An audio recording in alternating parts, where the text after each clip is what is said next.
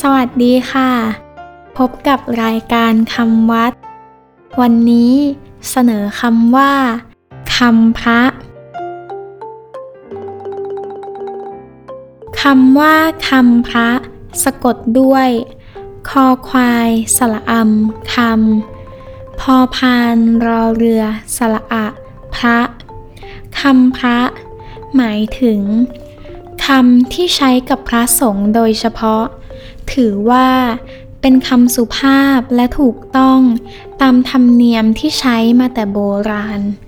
เรียกอีกอย่างหนึ่งว่า กับเปียโวหาร เช่นคำว่า กินดื่ม ใช้ว่าฉัน นอน ใช้ว่าจำวัด อาบน้ำ ใช้ว่าส่งน้ำโกนหัว ใช้ว่าปรงผม จดหมาย ใช้ว่าลิขิต ศึก ใช้ว่าลาสิกขา ให้ ใช้ว่าถวาย เชิญ ใช้ว่า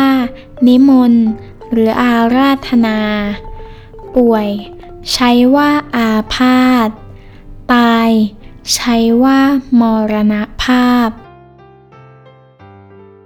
คำวัดสำหรับวันนี้ สวัสดีค่ะ